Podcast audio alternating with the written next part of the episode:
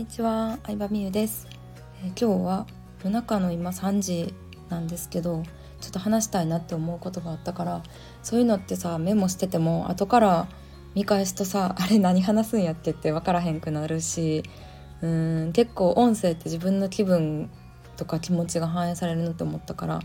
今撮ってます。でねあのなんでさ音声また撮ろうと思ったかっていうとえ誰だったっけな？吉川さんっていう方初めて見た方なんですけど「いいね」とコメントをくださってて一つ前の音声に。でその方のチャンネル行ったら一つしか音声配信されてなかったんですけどでも声が良くてで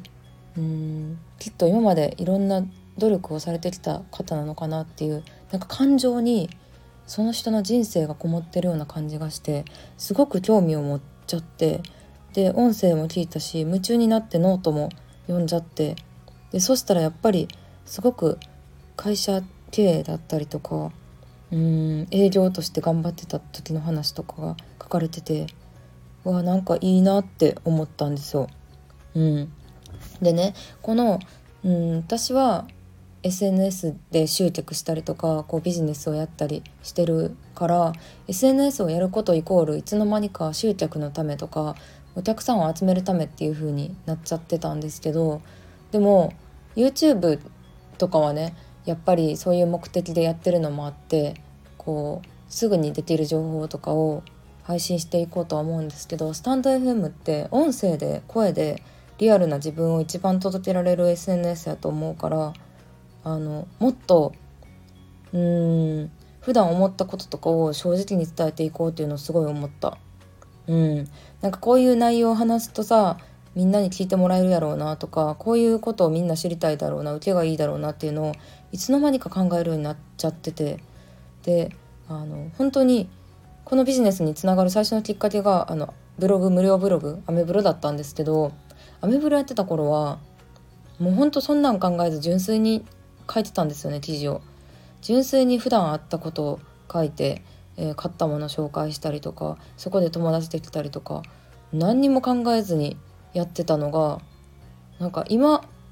うん、振り返ってみるとすごくいいなって思って、うん、だから今日は私の好きなことをね紹介しようかな。前置きだけで2分半ぐらいかかったけど私が好きなのはとにかく調べることがすごく好きで気になったことを調べるうんそう。なんか趣味何とかさ普段何してるとかさ休みの日何してるって聞かれるんですけどえ私何してるんやろうって思うことが多いの。でも振り返ってみると何かについて調べてることがすごく多いなって思った。うん何て言うんやろその趣味。調べること調べ物。そう。であの有名なさひろゆきさん。最近すごい人気なひろゆき氏も言ってはってんけどひろゆきさんも調べるかゲームするか本読むかネットするのが好きって言ってはったんですけどなんか調べるのって楽しいですよね。で私自分が調べるの好きになったきっかけっていうのは結構明確に覚えてて、まあ、明確にっていうか子供の時からなんかネットで調べたりとかするのはすっごい好きだったんですけど世界がどんどん広がっていく感じがしてでもあの大学の時にね塾講師のバイトをしてたんですけどそこで一緒に働いてた別の先生があのなんかとあるね日本で起こった未解決事件のウィキペディアを印刷したのをその何？控え室のテーブルに置いてはったんですよ。そうすごいの。ちょっと前にさ映画よあの星野源が出てる映画にもなった。小栗旬と星野源が出てる映画にもなった。何やっけ「なんとかの声」「罪の声」っていうタイトルのあの元になった事件があるんですよ。うん。なんていうやつやったっけ？なんていうやつやったっけ？グリコ森永事件かな？なんです。それも未解決事件なんですけどみたいにその昭和を代表する未解決事件をあのたくさんまあなんかウィキペディアで印刷しててで私何も知らずでも文字読むの好きやから何気なく読んだらめっちゃ怖いけどめっちゃ凶悪なんですけど闇金牛島くんレベルの残酷さなんですけどすごい興味を持ってしまって怖いけど家帰って怯えながらその事件のことさらに調べたんですよね。うん、でなんかそこから派生して本当にそんなになんか毎年夏休みにあるあの JAL の飛行機事件だったりとかなんか事件とか事故について調べ始めてそこからいろんな調べ物がすごい好きになりましたねサイコパスについて調べたりとか世の中のタブーについて調べたりとかなんで日本では大麻が違法とされてるのに他のカナダとかオランダでは合法化されてるのかを調べたりとか。うん。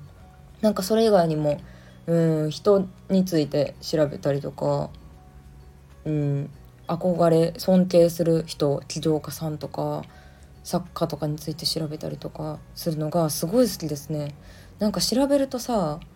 うん。なんか表面上で分からんその人の考えてることが分かったりとかなんかルーツが知れたりするとあこういう人生を送ってきたからこの人はこういう意見を持ってるんやとかも知れて、うん、なんかそういうのを知る時がワクワクしますね。うんそうそうそう